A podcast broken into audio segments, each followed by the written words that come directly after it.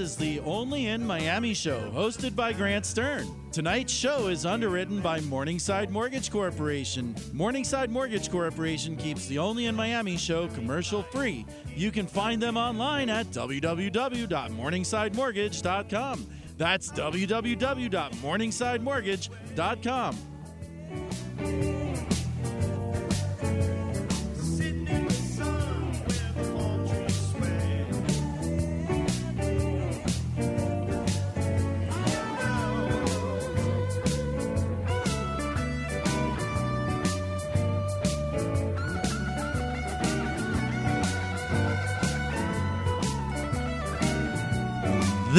Is the Only in Miami show, and I'm your host, Grant Stern. You can find me on Twitter at Grant Stern and everything about the show at www.onlyinmiamishow.com. Podcasts, iTunes, SoundCloud, and a whole lot more. Check it out at www.onlyinmiamishow.com. Well, tonight we've got a really fantastic episode. So if you're in the car, kick off your shoes, relax, and settle in.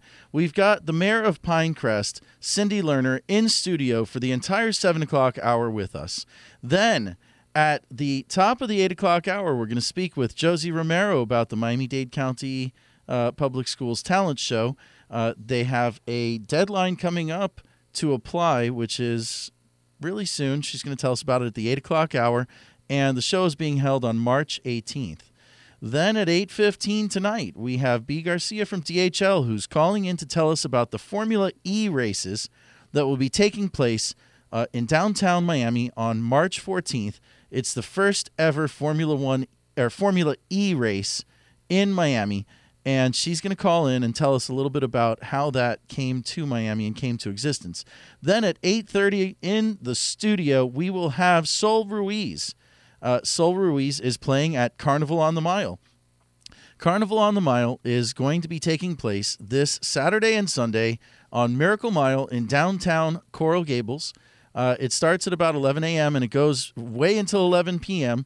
So we're going to find out a little bit more about her show and about the Carnival on the Mile. We're going to take a listen to some of Sol's music throughout tonight's episode, and it should be a lot of fun.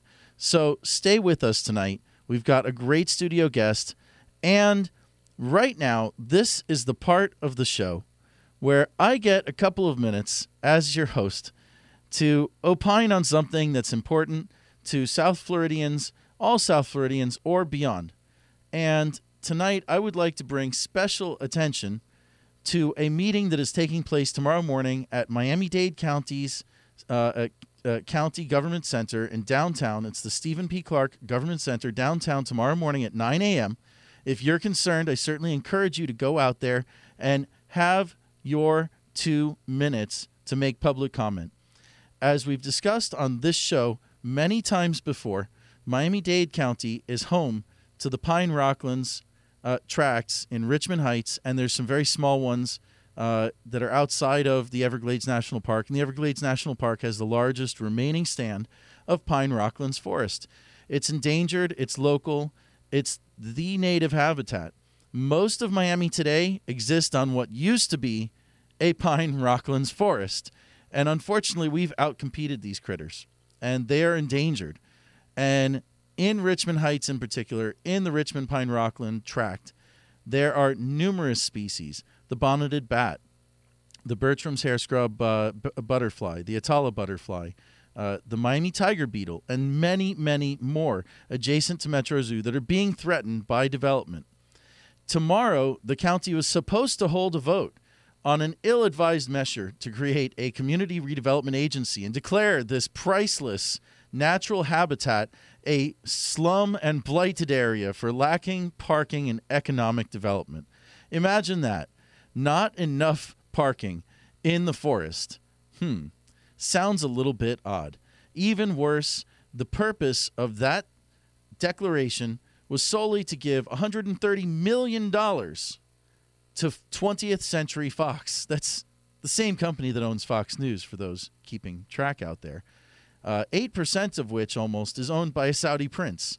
So apparently, this Saudi prince needed an $8 million subsidy.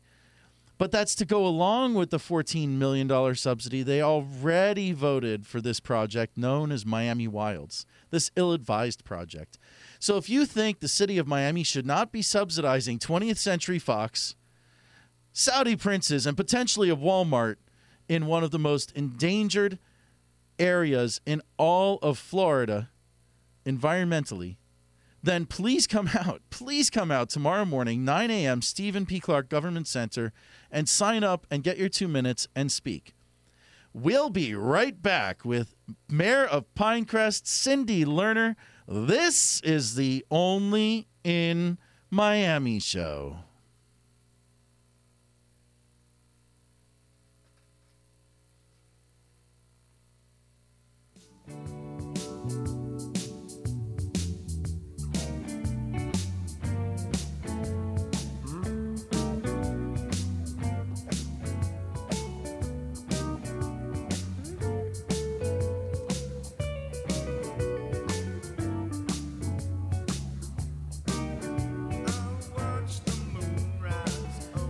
And we're here with Sebastian Rusk, who wrote the book Social Media Sucks. Sebastian, thanks for joining the program tonight. Grant Stern, it's always a pleasure. Happy Monday to you, brother, and thank you for looking out for the butterflies, especially the endangered ones. Oh, my pleasure. My pleasure. So tell our audience a little bit about what's going on at Books and Books next Monday night at 8 p.m. Well, I wrote a small story called Social Media Sucks If You Don't Know What You're Doing. Published it into a book, and I'm doing my official Miami book stop right here in my own backyard with my friends at Books and Books in Coral Gables next Monday at 8 p.m. It's all brought to you by our friends at Yelp Miami. I'm really excited about it. Uh, I know that you're on the air, so you're you'll, you may be tweeting about it, but you might not be there. But I'd encourage all your listeners to show up. I'll give a short talk about social media. I'm going to kiss some babies, sign some books, shake some hands, and it's going to be a good night in Coral Gables. So, where can our audience find your book online? Where can they find you on Twitter? You can find my book on my website at sebastianrusk.com, and you can follow me on Twitter at sebrusk. In fact, if you follow me on Instagram at sebrusk, you can click on the link in my profile. It'll bring you right to the page to RSVP for the book signing and talk next week, and I look forward to seeing each and every one of you there. All righty, Sebastian. Well, thanks for calling in tonight. We'll see you next Monday night at 8 o'clock at Books and Books. Thanks, Grant. Keep rocking, brother. All righty. This is the Only in Miami show.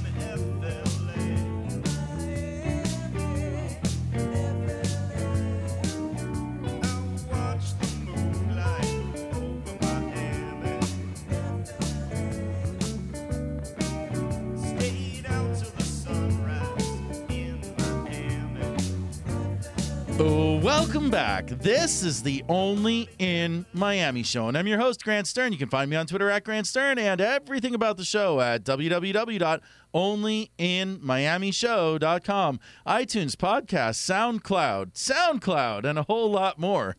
Check it out at www.onlyinmiamishow.com. We're live in studio with Cindy Lerner. She is the mayor of Pinecrest. Cindy, thank you so much for joining us tonight. My pleasure. Happy to be here. So, Cindy, uh, tell our audience a little bit about yourself and tell them a little bit about Pinecrest because most people know about it, but not everybody has spent a lot of time there. I'm happy to. The um, Village of Pinecrest uh, will be celebrating our 20th year as a municipality Wow. um, in 2016. So we, um, although we are a long-lived community, we're new as a municipality.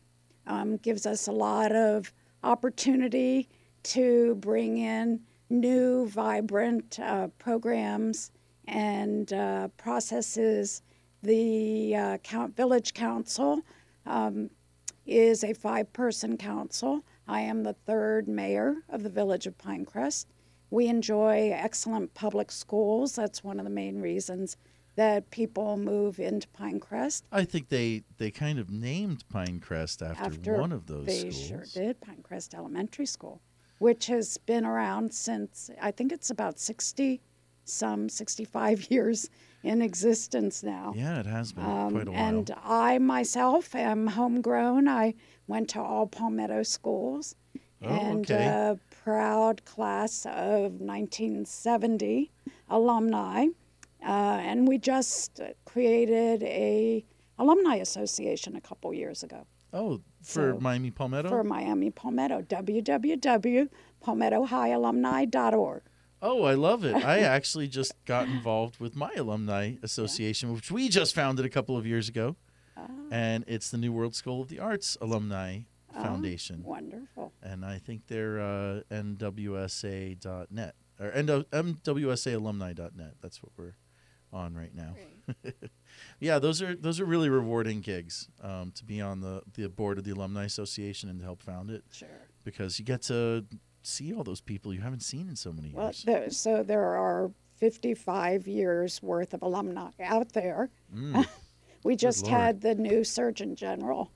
Um, Vivek Murthy is a Palmetto High alumni, That's right. That's right. as is the most famous is Jeff Bezos. Haven't been able to actually make contact with him yet. Um, one of our most famous local is Ron McGill. Okay, Ron McGill is an alumni. Yeah, he Oh, sure. very is. nice. Very nice. Um, let's see. There's there's some others though. There are some others. In fact, uh, one of my favorite alumni from Palmetto, and I've spoken with him about all these Walmart issues that I've been facing. His name is uh, Charles Fishman, and he wrote a book called The Walmart Effect. Oh, I wasn't aware. I'll have to read it. Yeah, the Walmart effect is actually what inspired me into at local activism um, when I found out that there was Walmart coming to Midtown Miami. Have you heard anything about that? Because I know that, that you, you were telling me earlier, you're involved in Wynwood as well. So, Yes, I have been following that battle, and um, it, I I especially am attracted to these David and Goliath type issues and battles where the activists are always on the right side and uh, trying to fight the the powers that be that um, won't won't really acknowledge the adverse impact of what they're doing. yeah. Uh, Uh, so, do you have any particular opinion about the Walmart plan in Midtown? Have you seen any of it or heard any of the back and forth? I've heard some of it. Um, I believe I know where it's, um, Oh, they want to put it onto North Miami and 29th. yes. And that entire area, Midtown and Wynwood, is all about uh, entrepreneurial um, vision and engagement. And um, the, the worst possible uh, retail that could go in there is is a Walmart. In fact, there's been some discussion. I it would apply to Wynwood and not necessarily not necessarily Midtown, although it should. Would be to do what some of the other um, other communities, San Francisco, Telluride, other areas that have outlawed chain stores from coming into their communities. That would be a way of keeping Walmart away from these areas. Well, I'll tell you a funny story about Midtown Walmart, which is that it's actually the only place in all of Miami where Walmart could build in the way that they want. Because in the rest of the city of Miami, there's a requirement that any building greater than 55,000 square feet must go to a public hearing and is not allowed to be built as of right. Midtown just has some special zoning left over, and they're trying to build, quote, as of right, and they're just trying to convince us that a variance is as of right. it's pretty wild. Um, you know, it's wild that you mention that because Miami really does have one of the strictest laws to prevent these oversized big boxes, but this is the one spot they could do it pretty easily.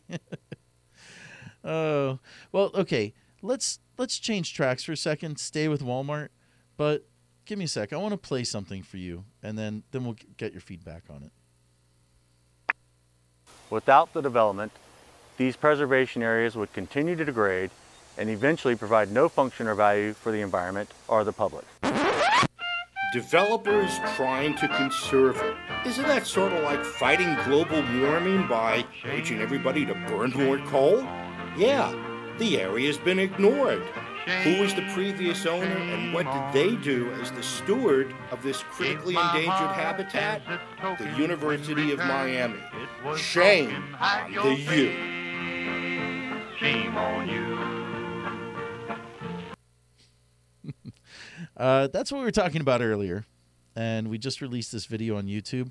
Uh, if you out there in the audience would like to take a, a listen or watch the video because it's actually a video spot, uh, you can check out our YouTube channel. It's only in Miami, and I'm gonna tweet that out right now uh, at Grant Stern so everybody can find it. And uh, well, let's get back to the topic. Cindy, you've been getting involved in the Miami Pine Rocklands Coalition. And I understand that your city passed a resolution opposing the development. So tell me a little bit about your opinions of what is being planned for Miami's most sensitive endangered forest.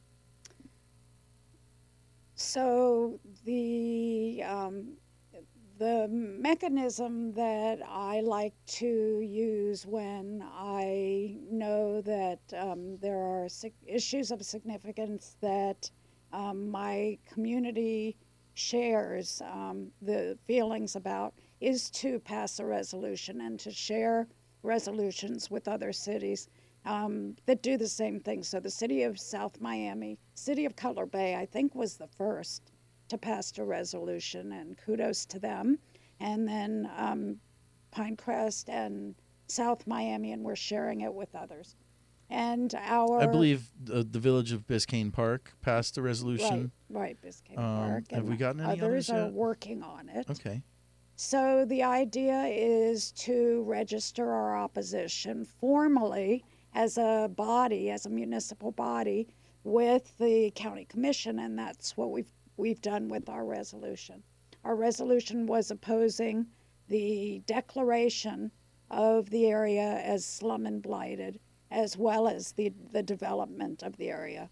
The declaration is just one aspect of what it is that the county commission is trying to do, but it's a um, what I have written to the commissioners, I believe, is corrupting a financing mechanism that was never created or intended to be used that way. And in fact, when you abuse financing mechanisms like that, you risk having the legislature and other um, entities that have the power and wherewithal to do so to take them away completely Or, or restrict them in a way that they're not usable anymore. Right, right. That's so. that's even worse. So this one was particularly insulting uh, to the intelligence of anybody who understands what slum and blight is versus what a uh, protected natural forest area is. Uh, so we wanted to object to both the financing mechanism that they were that they are still attempting to use, um, and the very notion that they would um, try to move forward and develop these parcels. Yeah, it's uh, it's pretty sad when they're talking about a forest, basically the equivalent of a broken inner city area that cannot be restored um, with intractable social problems. They're they're really they're, they're stretching the boundaries of the words on the paper. Right. Well, the bigger the bigger issue and the bigger problem that all of Miami-Dade County has is that we have leaders who have a very narrow vision of what economic development is, and they're still stuck in the 1950s notion that all we can do is tourism and uh, development. And they've taken those two notions and uh, focused on an area that is one of the worst identified areas to develop in any way whatsoever. It needs to be preserved. The county still has hundreds of acres of the zoo property that, if they want more tourist related, um, and and Well, they have parking there, they- lots that are already could- parking lots there. Right, but they could do a lot more uh, for uh, attracting tourists to that site than what they've done.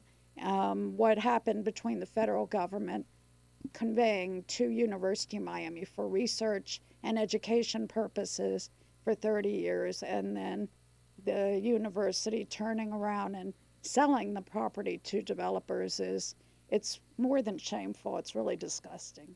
Well, on that note, we're going to take a really short break. Okay. And we'll be right back. This is the only in Miami show.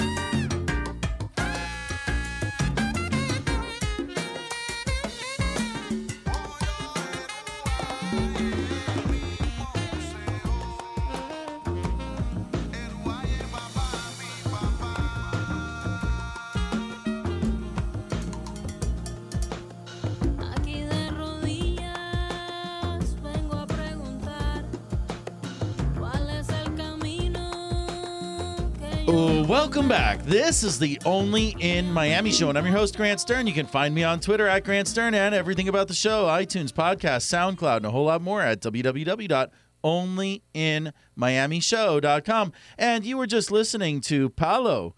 Uh, Palo is headlining the Carnival on the Mile Festival, a Miracle Mile.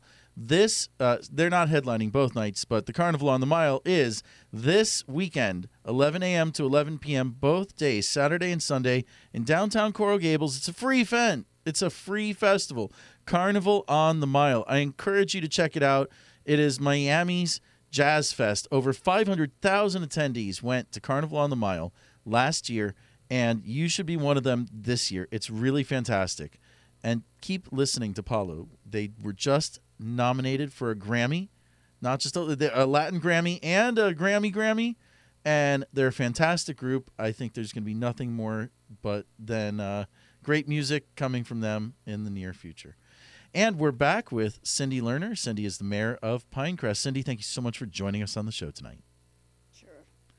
So um, we were talking about it uh, during the break, and you mentioned that tomorrow there is a meeting. Uh, tomorrow, uh, yeah, it is tomorrow morning, 9 a.m., uh, March 3rd. There is a meeting at the Stephen P. Clark Government Center about the county commission's attempt to make a CRA, uh, basically a, a corporate welfare mechanism uh, down in South Dade by Metro Zoo, and that people should still go out because it was deferred. Tell our audience a little bit about the technicalities. What happened here? What's going on with our county government?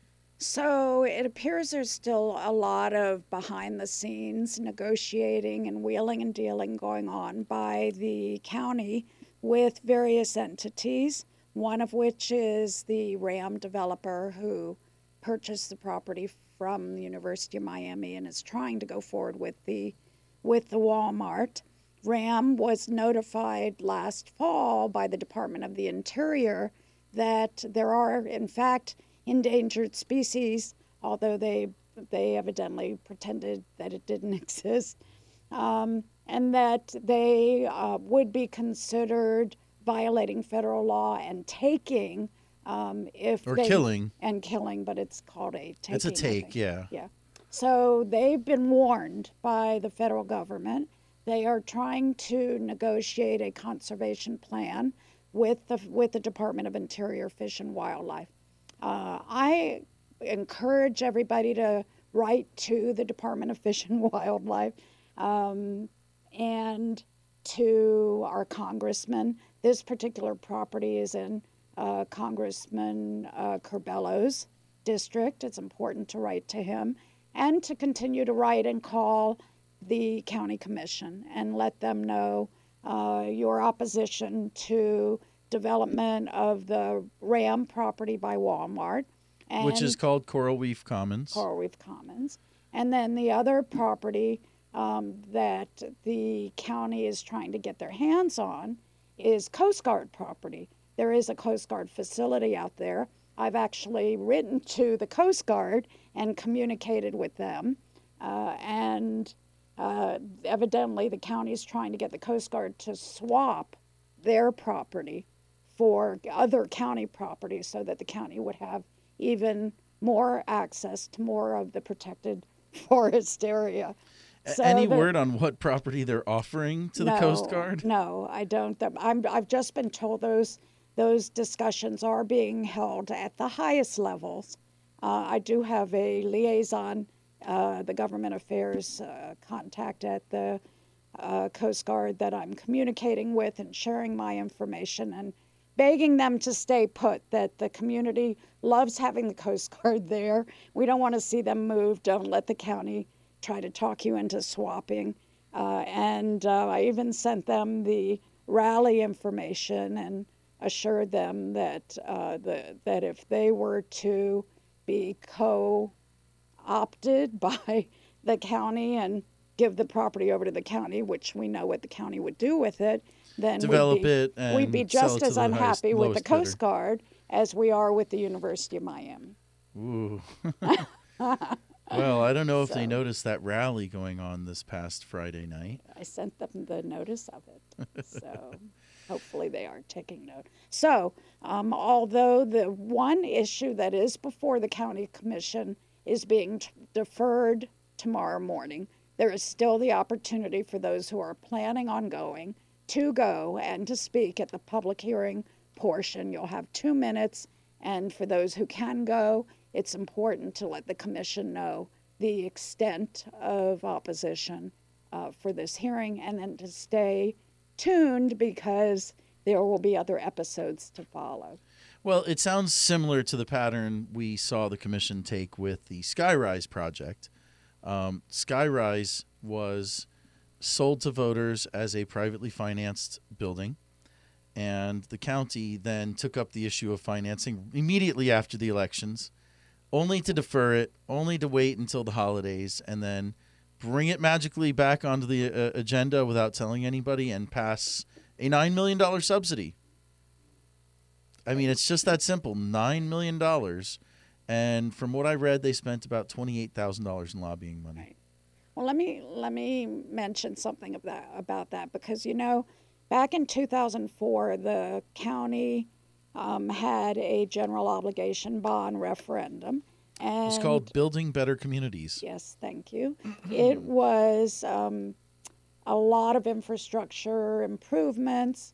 Part of that bond set aside $75 million for the uh, development of new economic initiatives that were described as uh, bringing out um, uh, from out of state, out of town, quote unquote, game changer types of initiatives. So it wasn't Sure. supposed to be same old, same old tourism or development initiatives that that 75 million went to. Since 2004, that money has not been spent. And, And there's no, there's nothing in the bond that says the county must spend this money. Well, they should be waiting for the right opportunities to make themselves available. It appears as though last year there was a decision made out of the mayor's office to start spending down that money. And there were a whole list of local projects that were already in place that none of which met the definition of game changer, um, that uh, were, I called friends and family kinds of projects that were being uh, allocated at the county economic development meeting. Um, and the Skyrise was one of them. Um, and this, this Miami Wilds is another one. So they've all come in under this, again, it's a misuse of economic development and financing that should be saved to bring in special new projects. Well, we were actually getting ready to switch gears and talk about FPL, and I hear that we have a phone caller, a special phone caller, who might be able to help us with that. Caller? Yep, Philip Stoddard, Mayor of South Miami, here on the line. Oh, Phil, thank you so much for calling in tonight. You're welcome. So, we were just about to start discussing FPL because there's three big issues impacting South Florida that involve FPL. Uh, one is, I'm just going to read them off and we'll, we'll go from there. One is putting uh, large overhead uh, power lines all the way down US 1 um, through your community uh, of South Miami and also through Cindy's community of Pinecrest. Then the second issue, um, which I would normally save for last, but it's a little thorny and I want you to dig on, on it, is uh, an environmental issue regarding the cooling canals uh, at FPL's Turkey Point uh, power generation facility, which is out in South Dade. And then the last issue is that they've canceled all of the solar power initiatives. So let's start with the, the power lines. Phil, why are they trying to do this? Why are they trying to ram a, a deal down people's throats where we have to keep, uh, you know, these power lines above ground and, and right there on Main Street, no less? Well, you just asked about three questions in one. So, uh, for, I mean, why above ground? Why on Main Street? And why are they trying to ram this down our throats? Um, let's take them in reverse order. The reason they're trying to, to ram them down our throats is because um, about a decade back, the legislature gave them the right to um, ask for money up front, provided they're building a nuclear power plant. Okay. And so they they can, so long as they insist that they're trying to build new nuclear power plants, they can get free infrastructure money up front. And Wow. so they want they want to get it while the getting's good. The legislature is beginning to turn against this little bit by little bit. Um, the writing's on the wall. This early cost recovery money, um, maybe it's going to go away. They better get it while they can, because if they get this money up front, they can build the transmission lines. You know, maybe a, a couple billion dollar project altogether. Wow. And they get the money up front instead of having to finance it on the capital markets, which means, I mean, that's a great deal. Wouldn't you like a, a couple billion dollars of free money? You know, Um, I've been asking for that for years, and nobody is obliging. Well, well, if if you had the legislature in your pockets, you could you could take this from the taxpayers um, up front. You know, and it could, you know, it could take the taxpayers thirty years before they see a benefit from this money. Um, so Boy, that sounds like a really, really great deal.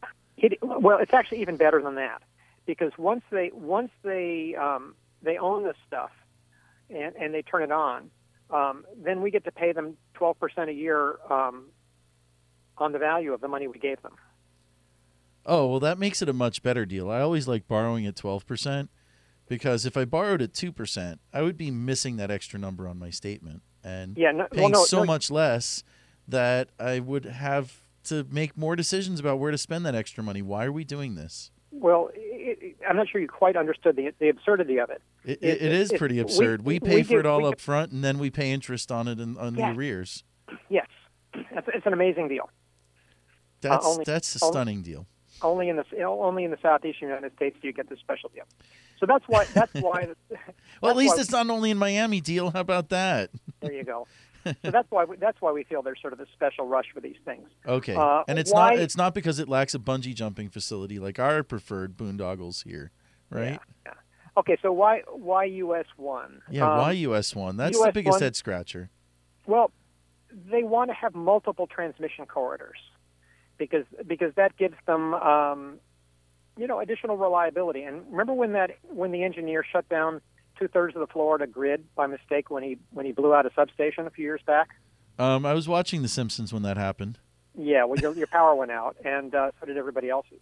And so the so FERC, Florida Energy Reliability Commission, or uh, told them that they had to make the grid more robust. And one of the ways you make the grid more robust is by making it redundant, i.e., putting in multiple transmission lines in different places. So that's a uh, that's probably the real reason why they want the US One corridor. Okay.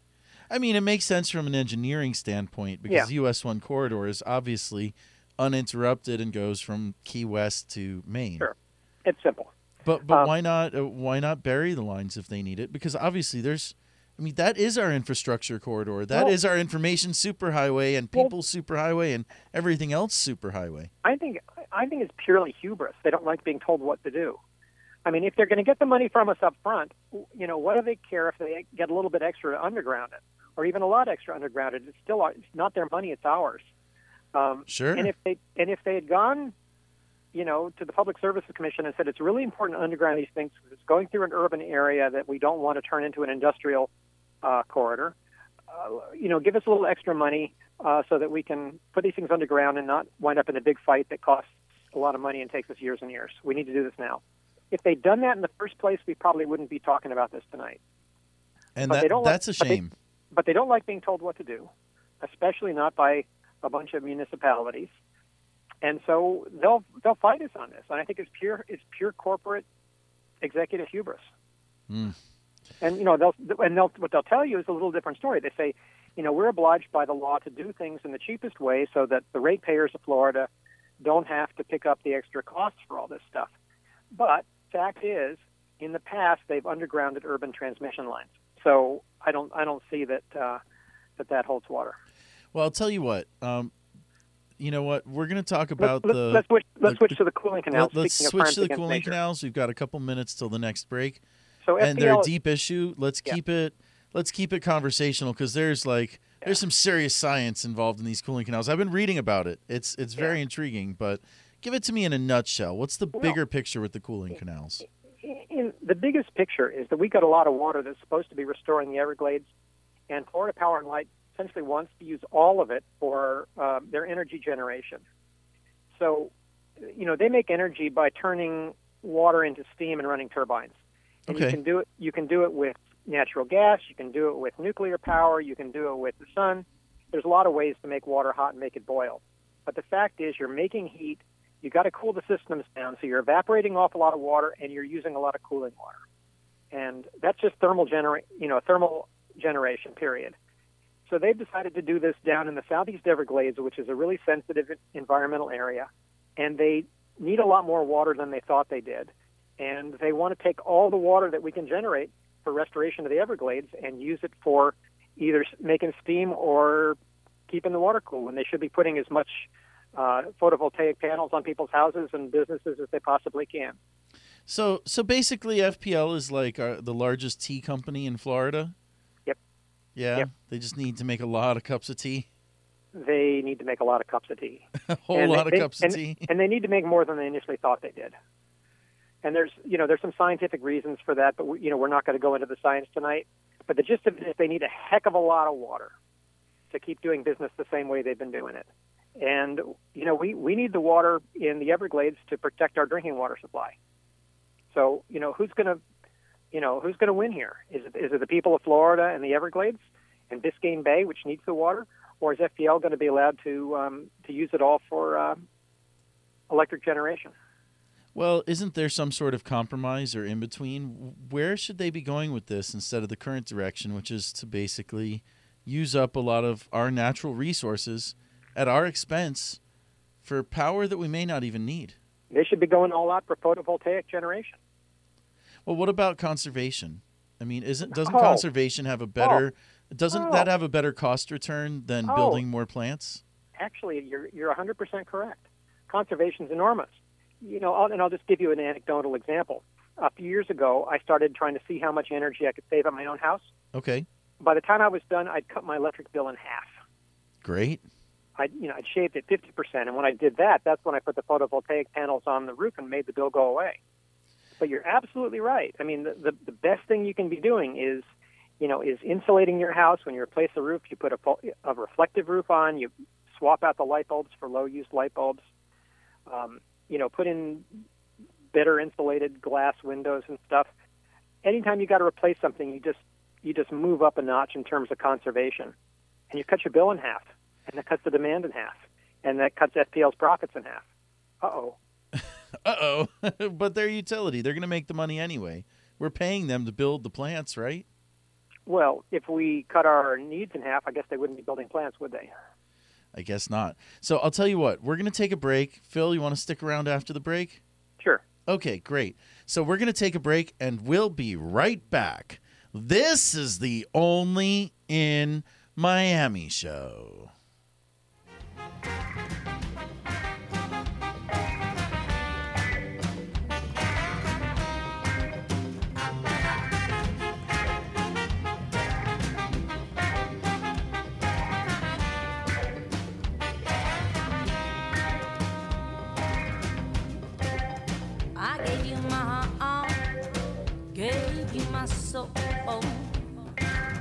With that expectation, and in return, what did you do? You threw it away. Now it's gone for good. I walked through the rain, crawled through the snow.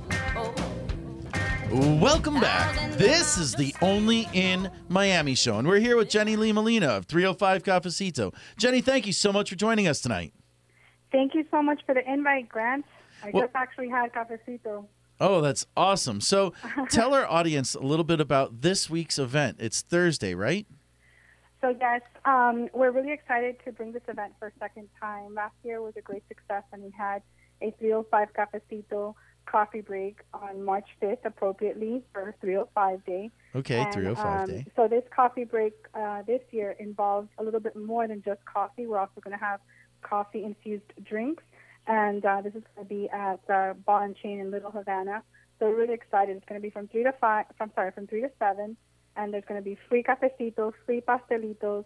We're going to have DJ Africa, um, which is also the official DJ of Pitbull. So it gets it's it's pretty Miami. It's going to be a celebration of all things 305 and all things Miami for sure. That is awesome. Is there a website that our audience can find out a little bit more about this Thursday's event details? We have all the event details on our Facebook page, so it's facebook.com forward slash 305 Cafecito. And uh, under events, you'll find all the information, how to RSVP, the address, all of that good stuff. And it's this Thursday at Ball and Chain from 3 to 7. Okay, and give us that Facebook uh, address one more time. It's facebook.com forward slash 305 Cafecito, C A F E C I T O. That is fantastic. Jenny Lee, thank you so much for joining us tonight. Thank you. Thank you. I hope to see you there, Grant, and, and everyone over there. You're all more than welcome to join us. All righty, you'll definitely see me over there. And Okay, cool. we'll be right back. This is the Only in Miami show.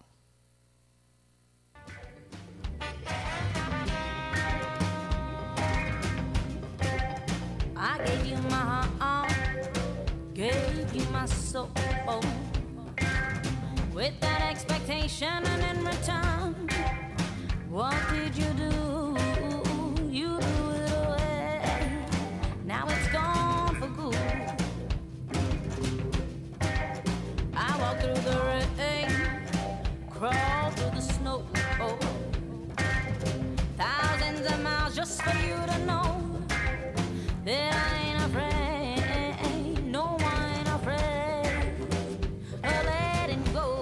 Welcome back. This is the Only in Miami show, and I'm your host, Grant Stern. You can find me on Twitter at Grant Stern and everything about the show at www.onlyinmiamishow.com. You are listening to Thanks for the Pain by Sol Ruiz. Sol is going to be playing at the Carnival on the Mile this Saturday and Sunday. She's not playing both days, but the carnival is this Saturday and Sunday, 11 a.m. to 11 p.m. in downtown Coral Gables. And you can find Sol there and a whole lot of other local and national acts. Sol actually lives in Italy, but she's coming into the studio at 8:30 p.m. And that song is her track "Thanks for the Pain." And we'll be featuring her music for the rest of the show as well. But right now, we are live in studio with Cindy Lerner, the mayor of Pinecrest, and Phil Stoddard, the mayor of South Miami. Mayors, thank you so much for joining us tonight. Oh, you're welcome.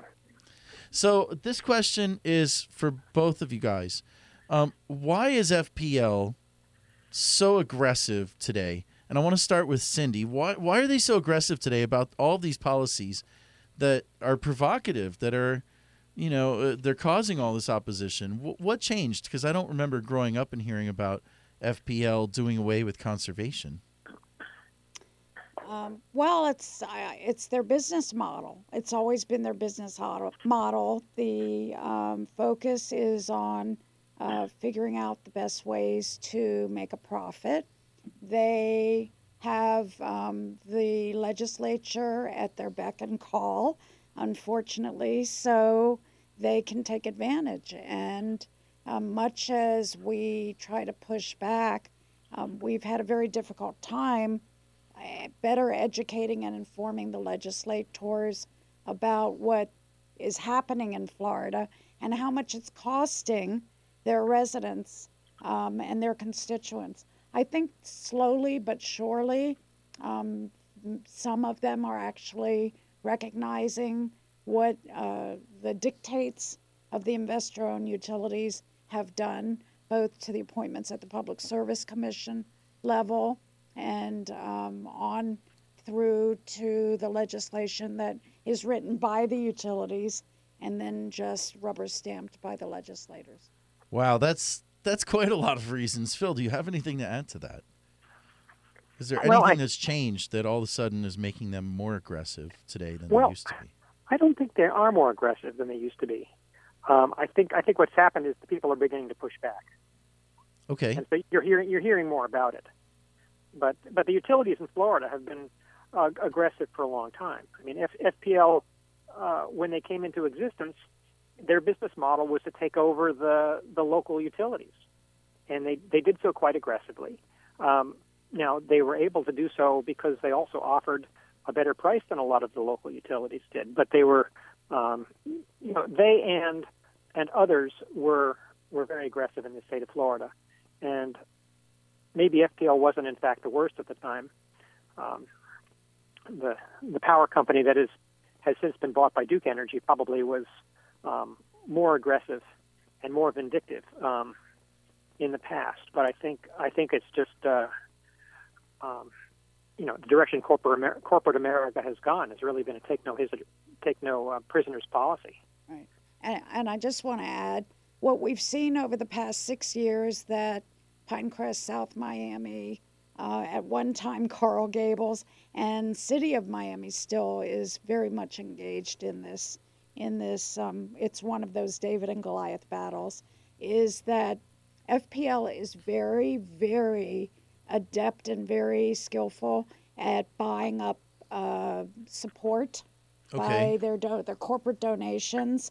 Whoever I've seen um, churches come in and speak in favor, um, and other nonprofits that'll come into our public hearings and speak in favor. And um, even their commercials are they try to be touchy feely now, which is really um, quite disturbing when they say that, that the latest commercial is um, we should all be drawing our energy from the sun, and FPL is doing it for you. So, Oh, so we shouldn't nice be doing it ourselves.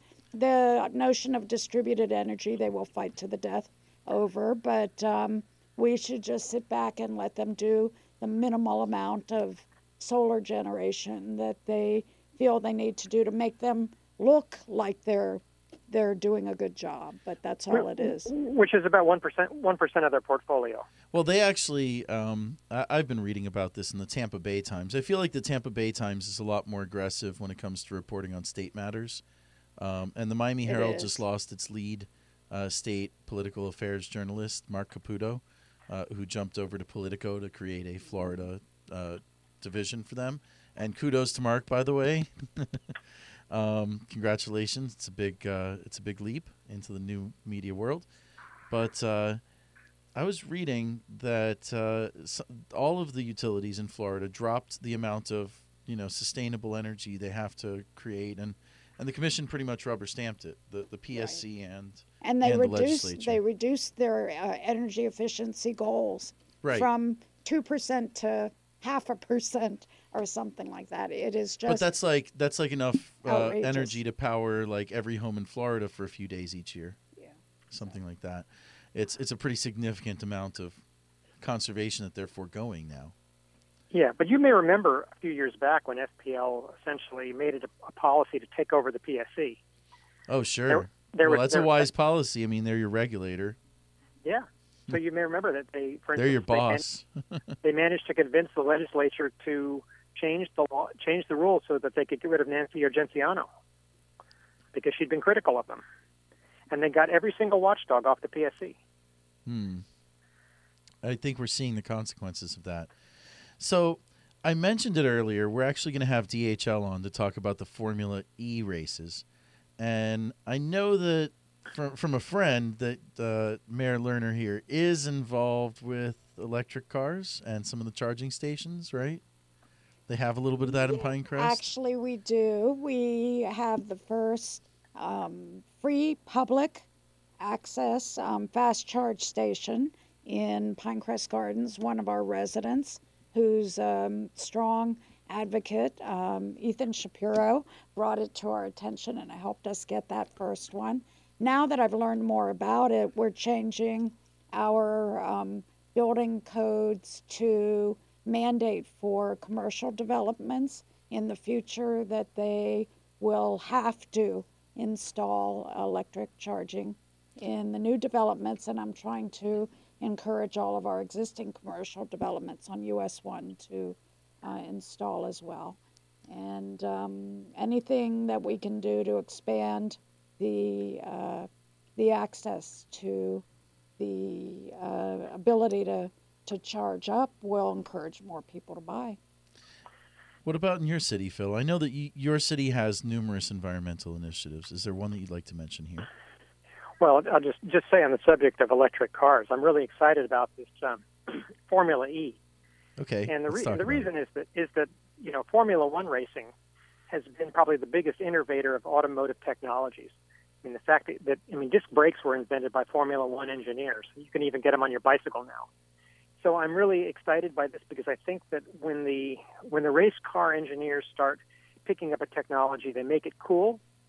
Um, these cars have just extraordinary torque. They can out accelerate a gasoline powered car. Oh yeah. Well, well, gasoline powered cars um, have extensive mechanical workings, whereas Oh yeah. electric vehicles actually are much more simple. Yeah, well, the biggest problem is break, is not breaking an axle because of the incredible torque. So when these things start winning races, they're going to become even cooler than they are now, and uh, the public's going to be more interested in adopting them. The Tesla did did enormous uh, good for the, the cause of electric cars. So, uh, Now- how long until we see NASCAR E or E NASCAR? I don't know. I don't know. It's it's getting possible. Um, so electric cars are only more efficient in terms of energy when you get your energy from the sun.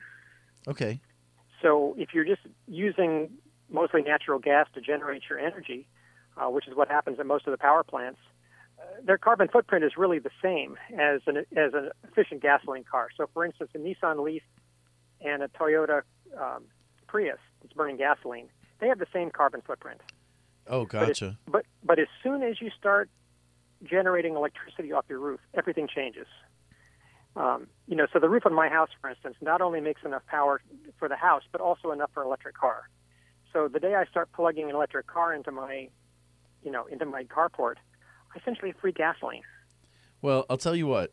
You're going to have to come to the show to discuss it with us in the studio sometime soon because we are out of time for this hour.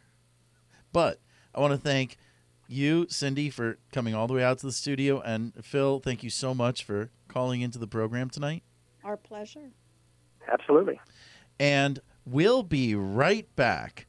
This is the only in Miami show.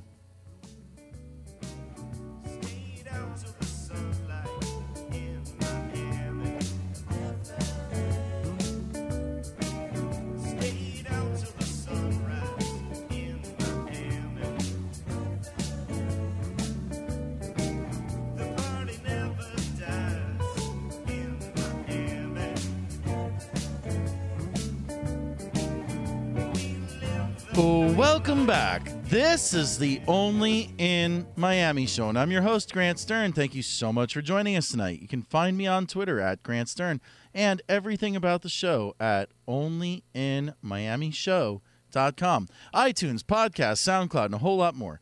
Check it out at www.onlyinmiamishow.com. And we're live with Josie Romero. Josie is running the Miami Dade County Schools Talent Show. Josie, thank you so much for joining us tonight. Oh, thank you for having me. A pleasure. The pleasure is mine. So, tell our audience a little bit about the the application deadline that's coming up to be in this year's talent show. Sure, sure, absolutely. Okay, well, um, I'm the manager for that, and it's called the Miami Dade Coalition for Community Education, and it's our third Parade of the Stars talent show. Um, anybody from, we're inviting all Miami Dade community schools and before and after school programs. Anyone can join. To get an application, all they need to do is call 305 261 8383, or uh, they can email me at joe at dadeschools.net. That's Josie Um, Romero at dadeschools.net. dot net. Correct. And the talent show is going to be held at West Miami Middle. Um, they can look up the address online, or I can give it to you right now. It's 7525 Southwest 24th Street. And the talent- 7525 Southwest 24th Street. That's West Miami, right? Correct. Yes, it's the West Miami Middle uh, Community School. It's going to be on Wednesday, March 18th, um, 2015, at 6 p.m. And like I said before, anybody can join, and they can call. Call. I'll give you the number again: 305-261-8383. And we're going to have a grand prize for the most outstanding performance of the night, uh, as well as a cer- certificate of recognition. So uh, we hope we get a good good group up there. It's first come, first served basis. So we don't want any students to wait and to waste any time, and to hopefully submit their applications on time so they can make it to the to the talent show. That is awesome. So the, the uh, one more time, the deadline to submit is The deadline to submit is March 9th, which is next Monday. So they don't have too much time. They have a week to prepare. But if they send me immediately, um, they, if they call me or email me, I'll be glad to send them the e- the, the application. and the phone number is the phone number to call. 305 261 8383. 305 261 8383. And then if you want to attend the the Miami Dade County Schools uh, the talent show, it is March 18th at what time? March 18th at 6 p.m. And the only thing, um, it's five five dollars to to um, to get an admission ticket, and we have amazing drawing prizes as well. We had four heat tickets, bird bowl packages, restaurant certificates, tickets to Actors Playhouse, and the drawing only uh, costs two dollars per ticket. But to get in to see the the amazing performances of our students is five dollars admission. So it's very very cheap, very reasonable. That is very reasonable. And how Yeah. long do you expect the, the talent show to go on for? Well, it's going to start at 6 p.m. and we're expecting anywhere between two and three hours, depending on the amount of contestants that we have right now. So um, it's going to be like a between two and a three-hour show. But the little ones, um, since they're smaller, we always put them before, just in case the parents need to go and put them to bed and so forth. We don't want to exclude anyone, so we try to do the time framing so you know all the kids can participate with different age groups. So it's anywhere between kindergarten through uh, middle school. A lot of a lot of great great talent we're expecting this year a lot of good excitement too. So we're really excited. Alrighty, and one last time, the application deadline is next Monday night. And what's the phone number to call if you have questions? 305 261 8383. Looking forward to hearing from all our wonderful students. Josie, thank you so much for calling into the show tonight. Thank you, Grant. My pleasure. And we'll be right back. This is the Only in Miami show.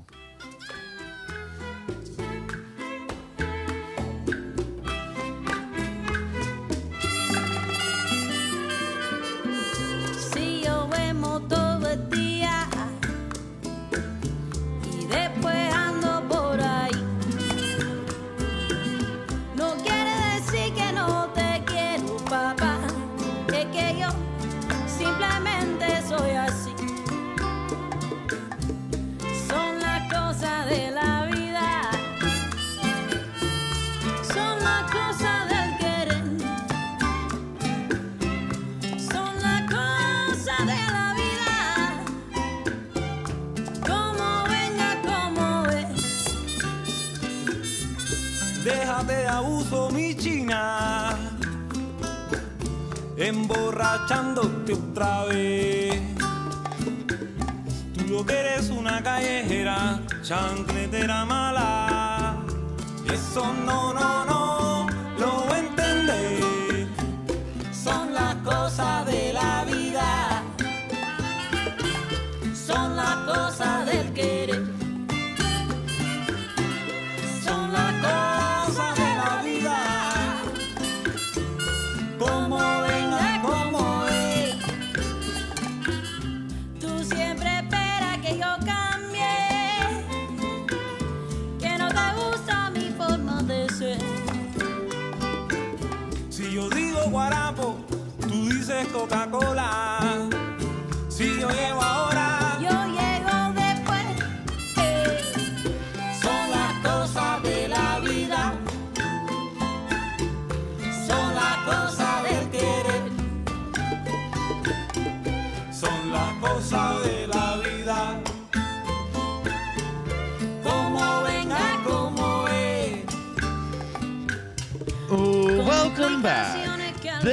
The Only in Miami show, and I'm your host, Grant Stern. Thank you so much for joining us tonight. You can find me on Twitter at Grant Stern and everything about the show at www.onlyinmiamishow.com. And you've been listening to Picadillo featuring Sol Ruiz.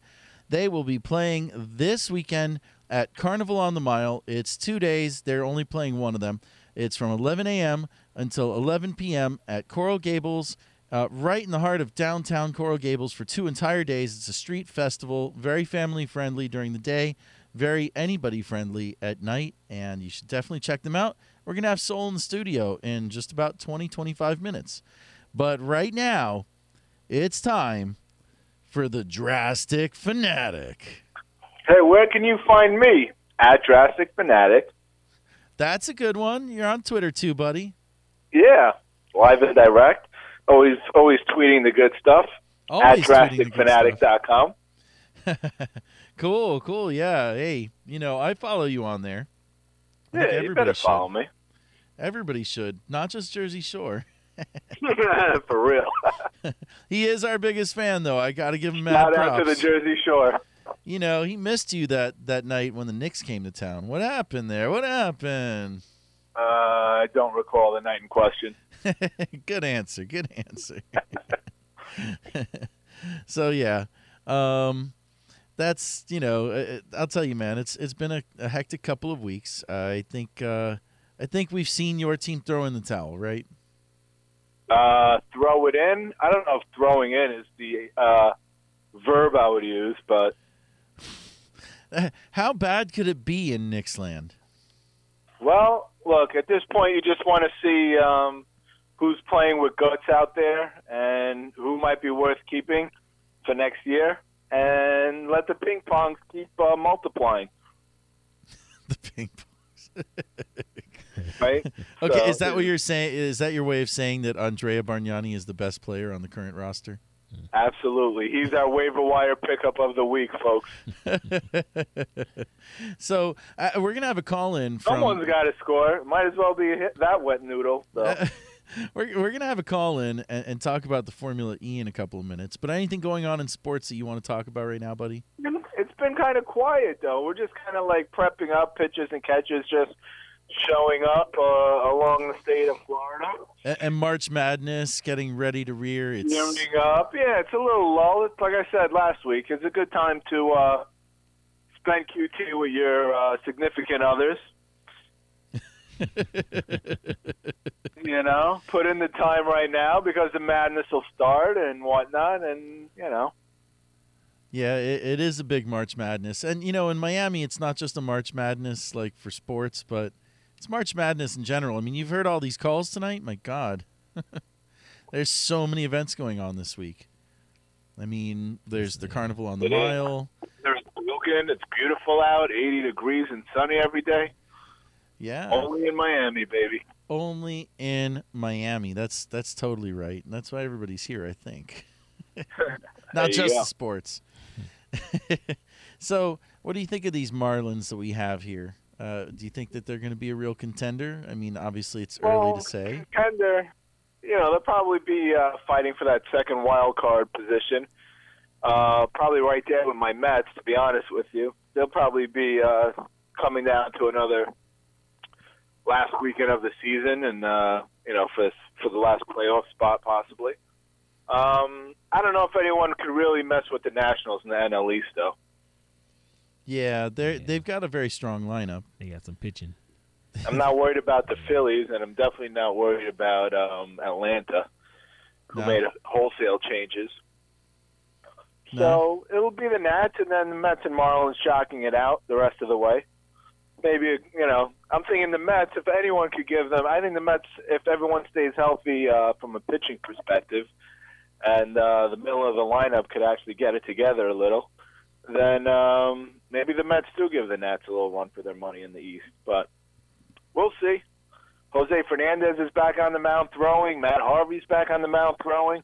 All good signs. So Oh, hey, You you know, know? I, I was I was reading that earlier this week. Uh, uh, Mike Stanton actually got got hit by a pitch in a simulated game, and he was okay.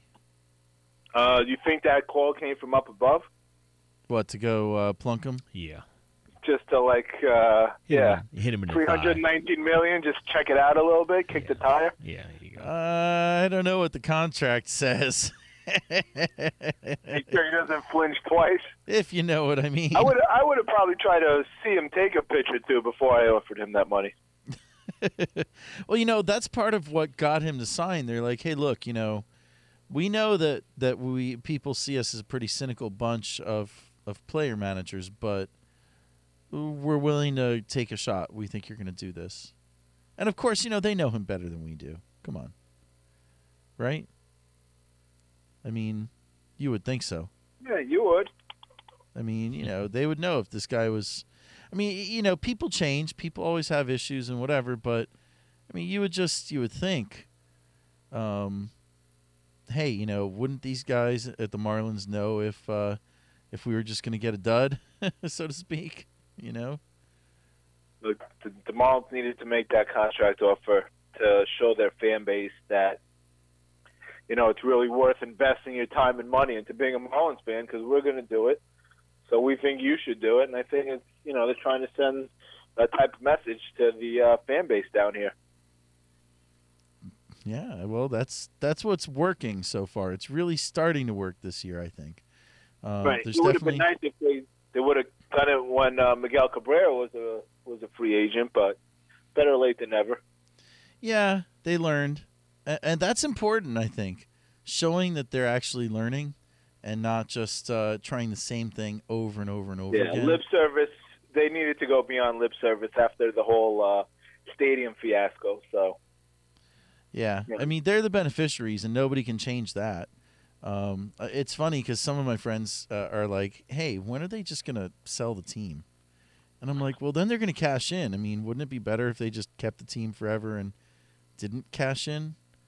Because at that point, you know, they've got our subsidy and they've moved on, and somebody else is there, probably Yeah. with not as good a deal or debt or whatever. Now they have to cut costs.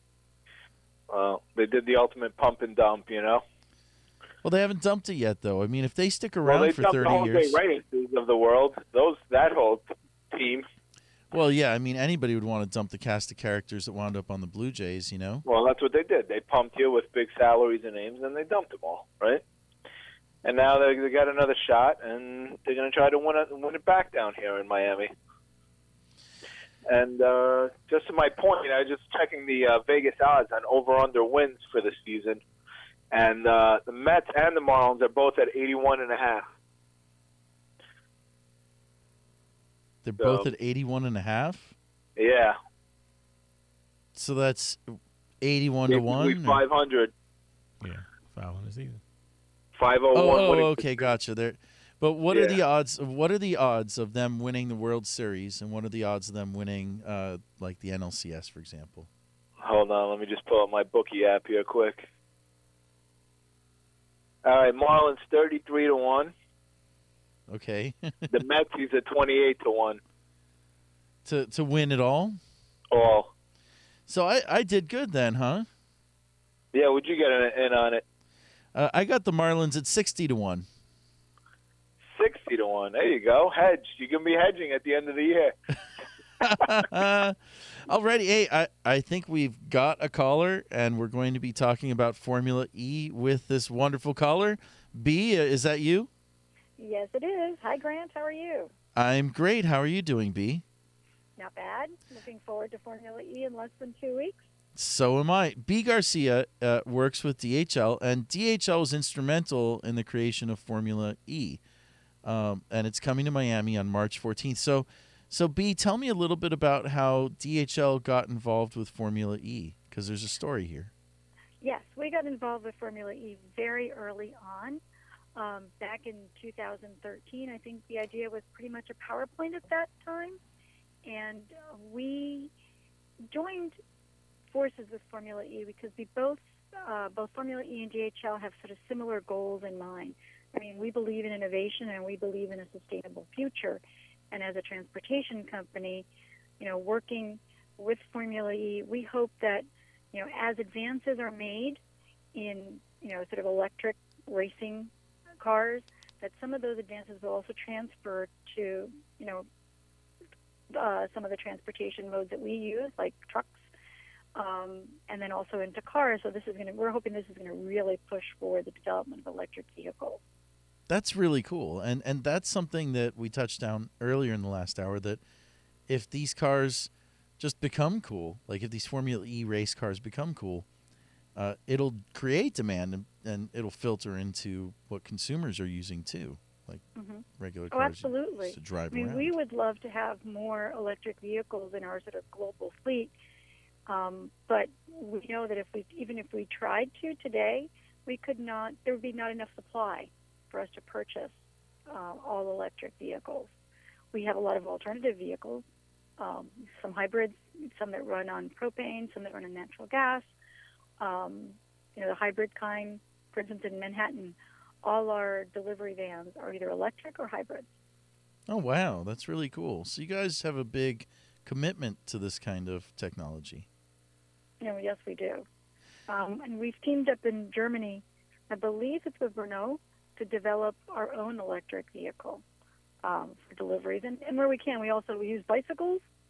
We have electric bicycles and regular bicycles and different styles of bicycles because in some cities it makes more sense and our couriers can get around faster uh, on a bike and they're not stuck in traffic and they're not burning fuel.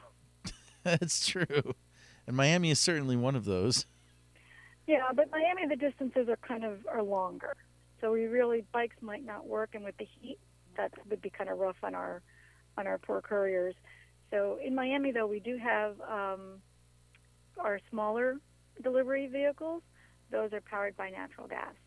Now, for our audience, you guys mainly deliver to and from overseas destinations, right? DHL. Yes, we will take it from here to Bombay, but we won't take it to Boston. All right. Uh, well, I mean, listen, considering what the Patriots have done lately, I can totally relate to that. It's nothing to do with the Patriots, uh, uh, despite their lack of a winning record until this year. oh yeah, yeah. I'm sure I'm going to anger some Boston fans. Um, Drastic, do you have any questions about Formula E? Yeah, you got to tell me what is the um, pit stops like? Um, actually, the pit stops are so different than what you might see in an Indy race or a NASCAR race. There is, for instance, no changing of tires because the cars use the same tires for both um, dry conditions or wet conditions. They even try to reuse the tires from race to race. So that's one way of minimizing waste and sort of being a little bit more environmentally friendly. And because the cars right now, they have, you know, sizable heavy batteries. However, going at the speeds that these cars go, the battery only lasts for half of a, the one hour race. So in the middle of the race, the cars, each driver has two cars. The driver pulls in, jumps out of one car, hops into the other, and away he goes. Ah, that's interesting. You know, it Yeah, reminds me of Christmas. But no electrical charge at the pit stops. No, no, the car, the second car is ready to go. Right. Gotcha. There, there, there's no battery change either. Right. They don't put a penny in the back either, right? I'm sorry? I'm joking. I said they don't put a penny in the back of the cars and watch it go, right? No, no, they can't. The batteries are heavy. They are very heavy. Oh, I bet. I think that's one of the reasons too that it made it easier to just change cars and change batteries. That's very interesting. I mean, just curious. Do you happen to know how long one of these cars takes to charge up? Actually, less than an hour. Oh, that's not bad at all. No, it's it's very good, and also the batteries are charged by generators that run on glycerin. Interesting. It's a UK company that had developed the uh, process, and then when Formula E came along, they sort of made it mobile. So we Is there any way of incorporating solar power, you think, into those cars? Um, I don't know at this point. I think a solar battery might take a little longer to charge. Now, theoretically, it could be charged off uh, a generator that runs on solar power, perhaps. Then that may be a possibility. Or charged from a solar power source, um, if that were available. So it, it could be done, but I think the battery itself probably wouldn't be solar powered. Right. Uh, it, it- you know, you can tell that Drastic is thinking about uh, what his next family car is going to be. And, uh, Formula E is, is on his list now. I'm looking to be the yeah, VP of Business Development, I think, here. I don't they blame are you. very nice cars. They it- they look really nice. I'm I'm looking at them it on now, Twitter. absolutely. Yeah. I mean, it's it's pretty cool. It's coming up on uh, March 14th, so it's it's just a couple weeks away. Right. Um, and, and what made you guys choose Miami? Well, I think Miami is seen as a sort of innovative city and one where they're sort of trying to adopt new technologies. So I think Miami is seen as a 21st century city, and this is sort of a 21st century event. And for Miami, I mean, being selected is such a you know boon. It's going to put puts Miami in, in the whole league of world class cities. You know, there's going to Berlin, Monte Carlo. Um, they started out in Beijing was the first race, then went to Malaysia, Uruguay, um, Buenos Aires, and Argentina, and the race series finishes up in London. So for Miami, I mean, this is you know really kind of puts it out there among you know some very top cities around the world. That's really really cool. So they're going to keep us on the circuit. Are we going to be a permanent part of the Formula E circuit, or do we know yet?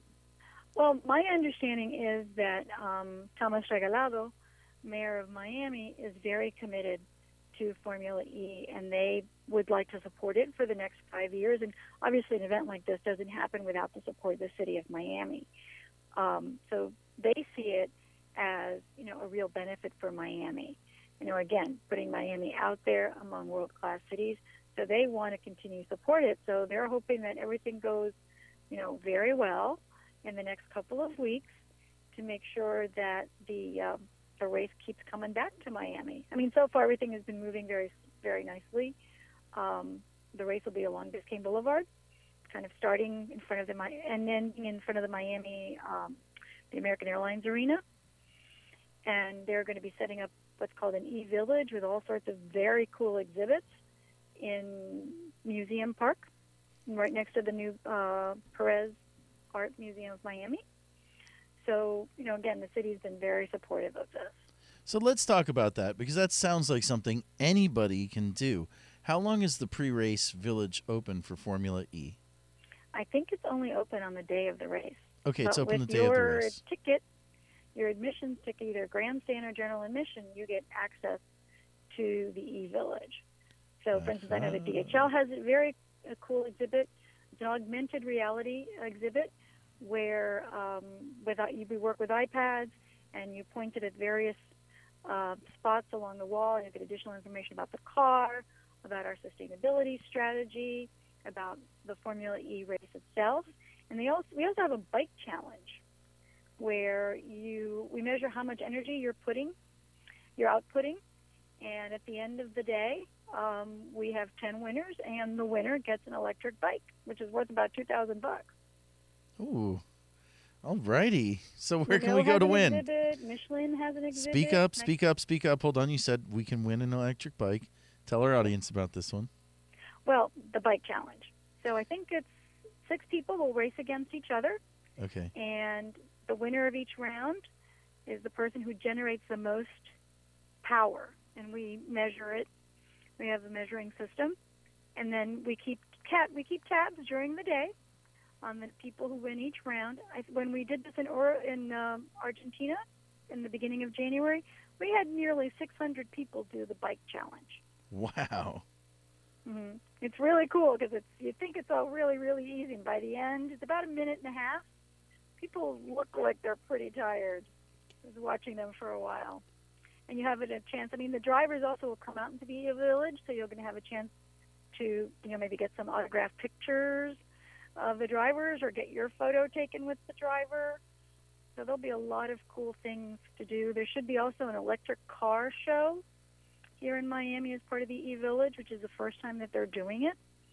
So there'll Where's a that lot gonna of be? Neat things to do in between, and the drivers practice around 8:30. They go for some practice runs on the on the race course. Then qualifying heats are at noon, and the race is at four o'clock. Okay, so the race is at four o'clock, Saturday, March fourteenth. Where can Yeah. our audience go to buy tickets to the event? Ticketmaster. Okay, it's on Ticketmaster. It's on Ticketmaster, yes. And there, I checked on Friday. There were still a good number of seats. Uh, grandstand, where you have a reserved seat, or the general admission. Okay, and as I understand it, there is going to be a pretty good viewing angle from a few of these downtown condos. Are there any in particular that you recommend if you've got friends? Because I think that these people are all going to get a very front seat uh, to the event. Yeah, this has happened in both uh, Uruguay and in uh, Argentina. It was sort of an area of the city, kind of like downtown Miami. And yes, there are some folks that got some really great views. I think the condos on Miami, on Biscayne Boulevard, that are probably just south of the um, of 395, Okay. the Performing Arts Center. And I don't know the names of all of those. There's maybe four buildings there All right. that will um, you'll get a pretty good view from those. Okay. Well, tell our audience one more time where they can find uh, more about Formula E online and more about DHL. Okay, for Formula E, you can go to it's fiaformulae.com, and that will tell you all about Formula E, and there'll be there in a special section about the Miami E Prix. Um, you can find out more about DHL at www.dhl.com, and you can buy tickets at Ticketmaster. Already, Well, and, uh, and we're also on Twitter uh, D- at DHL Americas, which is our original Twitter account, and um, at WD- WPDHL News, which is our corporate account. Alrighty. Well, B, thank you so much for calling in tonight. And I understand hopefully we're going to have a driver in the studio next week live, right? Yes, we are working on that to get you one of the two drivers from the Audi ABT team, which is also supported by DHL. Alrighty. Well, I'll tell you what, we're going to take a really short break and we'll be right back. This is the Only in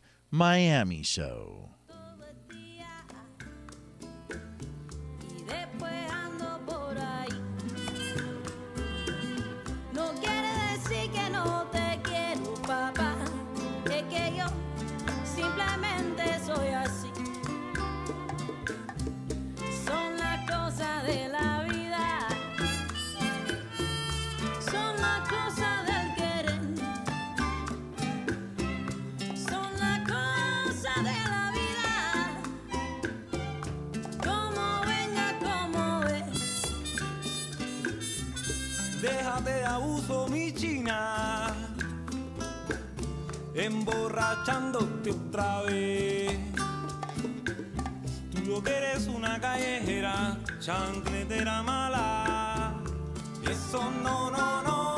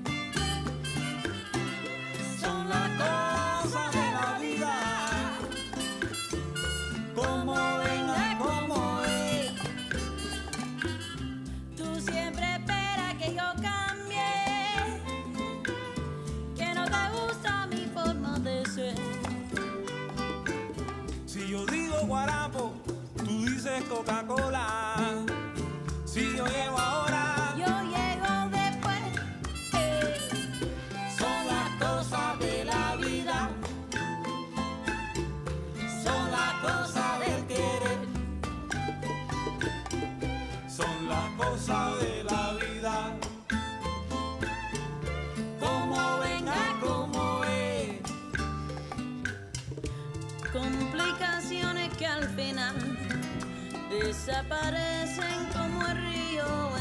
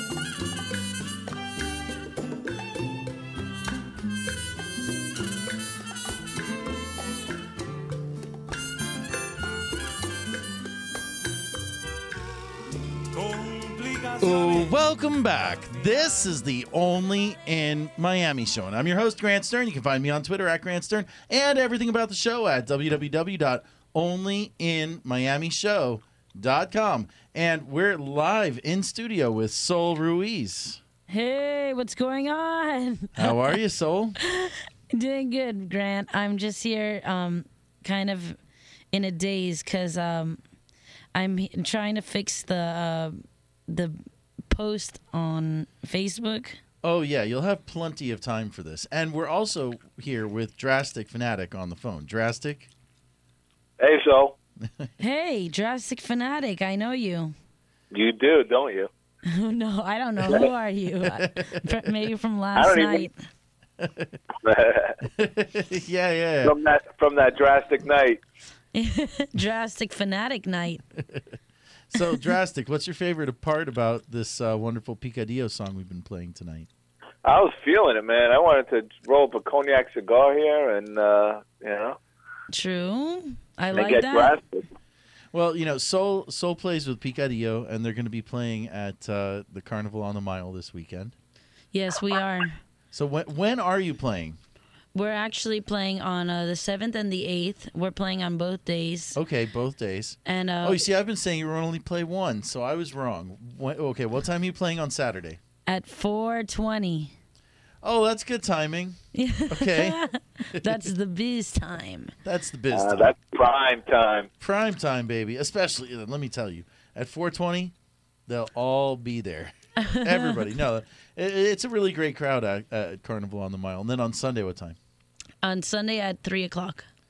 Okay. And that's at the Lejeune Road stage. So in case um oh yeah. Grant is like, take out your gum. I'm like, I'm listening to this gum, and it just doesn't sound good. nom, nom, nom. I Well, I, mean, there was like an the ep- sound. Yeah. You know, there was one episode where we, we brought in a chef and we had dinner in here, and everybody was complaining, "Why are you eating on the radio?"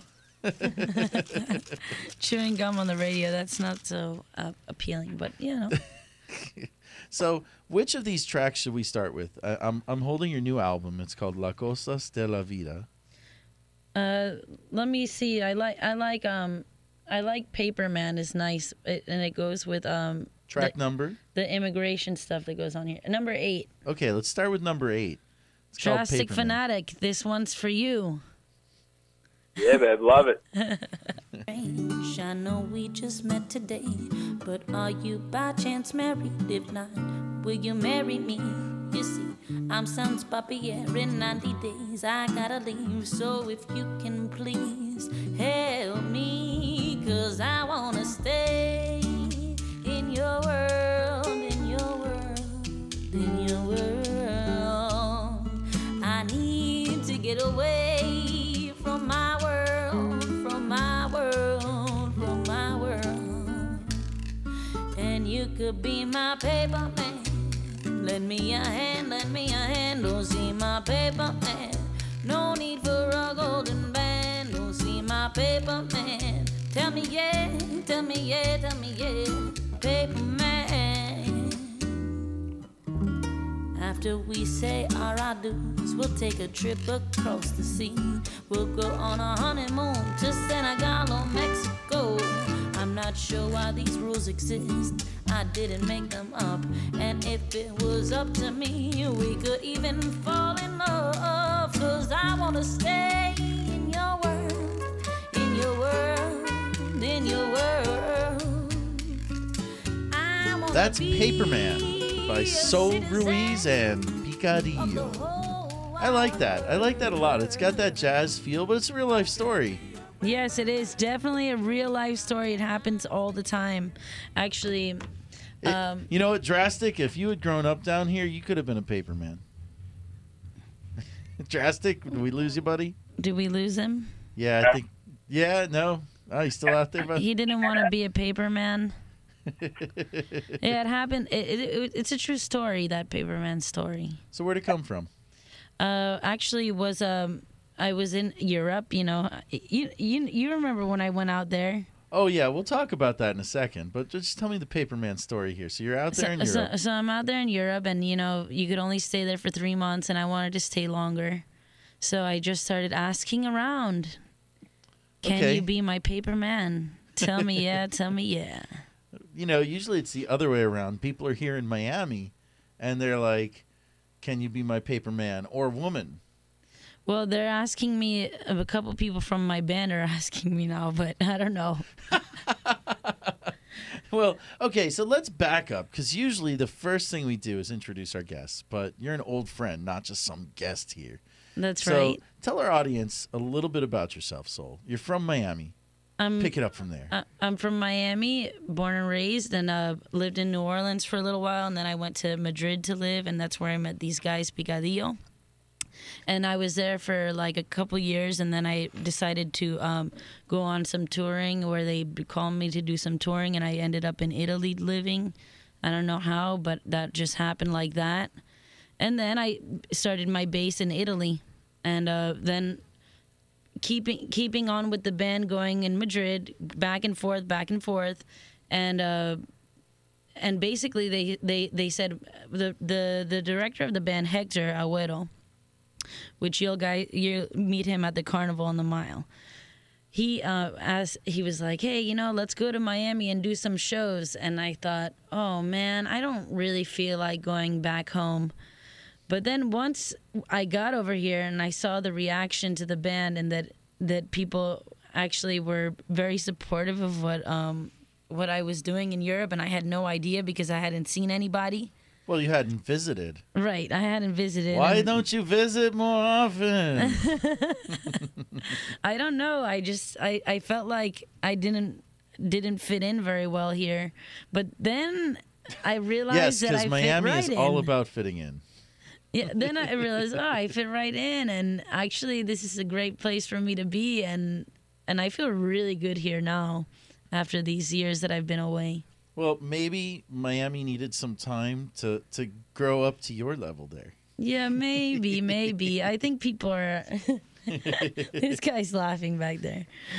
yeah, I think maybe there's something about that. I mean, culturally, I think it needs to grow still some more, but I kind of like the country vibe that it has. The country vibe. Yeah, really? yeah. okay. Well, I don't know a- about the country vibe. Yeah, it's definitely un pantano, like we say in Spanglish, meaning a swamp. Well, it's wait. definitely a swamp. Don't call me now, Shira. Uh-oh. Actually, Shira uh, is a friend of mine that does baby hairs with me. Oh, that's right. That's another Oh, group that uh, you guys released a video a couple of years ago, right? Yeah, titties free, right? yeah, I, I don't know if we have that one, uh, but let's pick another one off the album. Let, us pick another really good track. yeah, I, I'd like to promote the Picadillo stuff because uh, that's what's going to be going on in the mile. Which I, it's good that we focus on that. Yeah, Let me sure. let me see what else is on there. Well, what time are you guys playing on Sunday? Saturday, you're playing at 420. At 4:20 and and Sunday at three. Okay, Sunday at 3, and that's on the big stage on- on Lejeune, right? All the way at the end of the mile. Right, right. Yeah. Uh, is, is it going to be your first carnival on the mile? Have you ever been over there before? I played one time with the December Bueno and um Siete Rayo with Bu- Buffalo was in the band and uh, Buffalo Brown, the right. incomparable Buffalo Brown. Yeah. Everybody's saying incomparable for everything lately. Yeah, well, Buffalo is incomparable. I, and How many Buffalo Browns are there out He's there? He's just an effing genius, man. He is. Well played for the radio. I can see the booth back there, like, oh man, I've got to take my finger off this button now. what Let's- track number? Let's, do, it. I like number ten, Pueblo Mio, which I dedicate to everybody in Miami right now. Alrighty. Let's hear it. Pueblo Mio by Picadillo.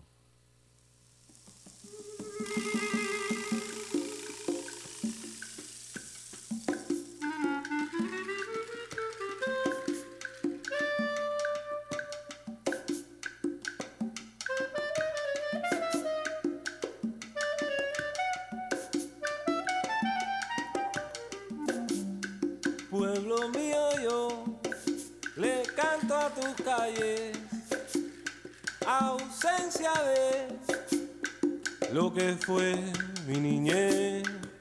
Pueblo mío yo le canto a tus calles ausencia de lo que fue mi niñez.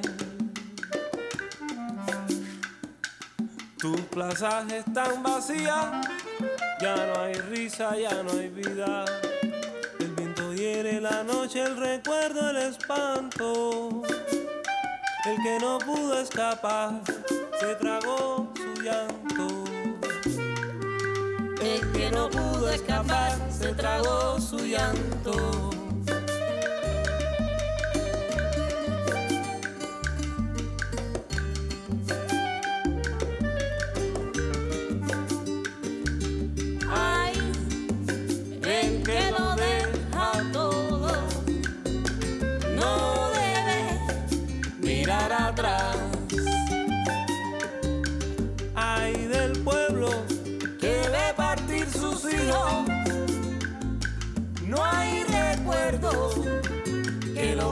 Salvar. Ay del que lo deja todo. no debe mirar atrás. Ay del pueblo que ve partir sus hijos. no hay recuerdo que lo pueda salvar.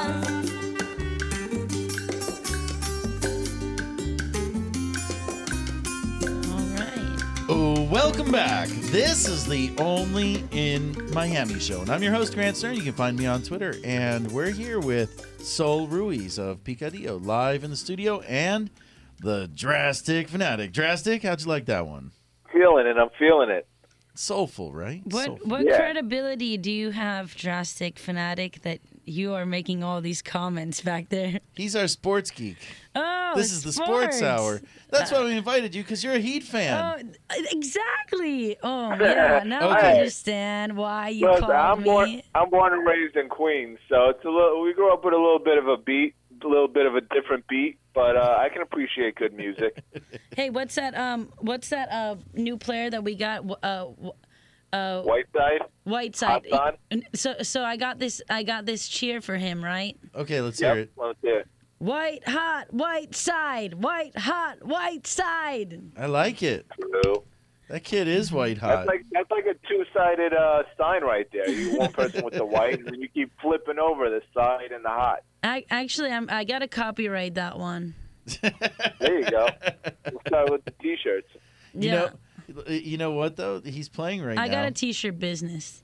oh, oh yeah. Oh, there we go. Yeah, but I only make one type of T-shirt, and and, and it says "IP in pools." and on the back it says "showers too." I'm an extra large. yeah, man, these are. I mean, it's blowing up my IP in pools business. That is a that's Like big business. I think that right would do well in Boca Raton. You live up there in Boca, yeah, baby, Boca, baby. La Yes. Boca del Raton. Exactly. It's That- the mouth of the rat. Precisely the mouth of the rat. Oh, jeez. Actually, the Heat are playing right now. They're playing uh, against uh, the Phoenix Suns. Don't tell everyone because they're gonna just go watch TV instead of listening. No, no, no. They can stick around for another nine minutes here. Yeah, yeah. Can we do a play? Can King, we do a right? fla- fake play-by-play? yeah, you can do a fake play-by-play. Nah, we need the express written consent of the Miami Heat to do that. Okay. But um, yeah. So What else who's your favorite player? Me? I'm actually a Knicks fan. Don't ask. Oh my His favorite player. Wait, wait. But you know what though? You lived in Argent uh, in in uh, Italy all those years. His favorite player is Andrea Bargnani. He's the best Italian player in the entire NBA right now. Yeah, he makes he makes a good lasagna. Him? I call him the wet noodle. Oh, he's definitely a wet noodle. He's definitely got a wet noodle, and um, I I love the way he dribbles.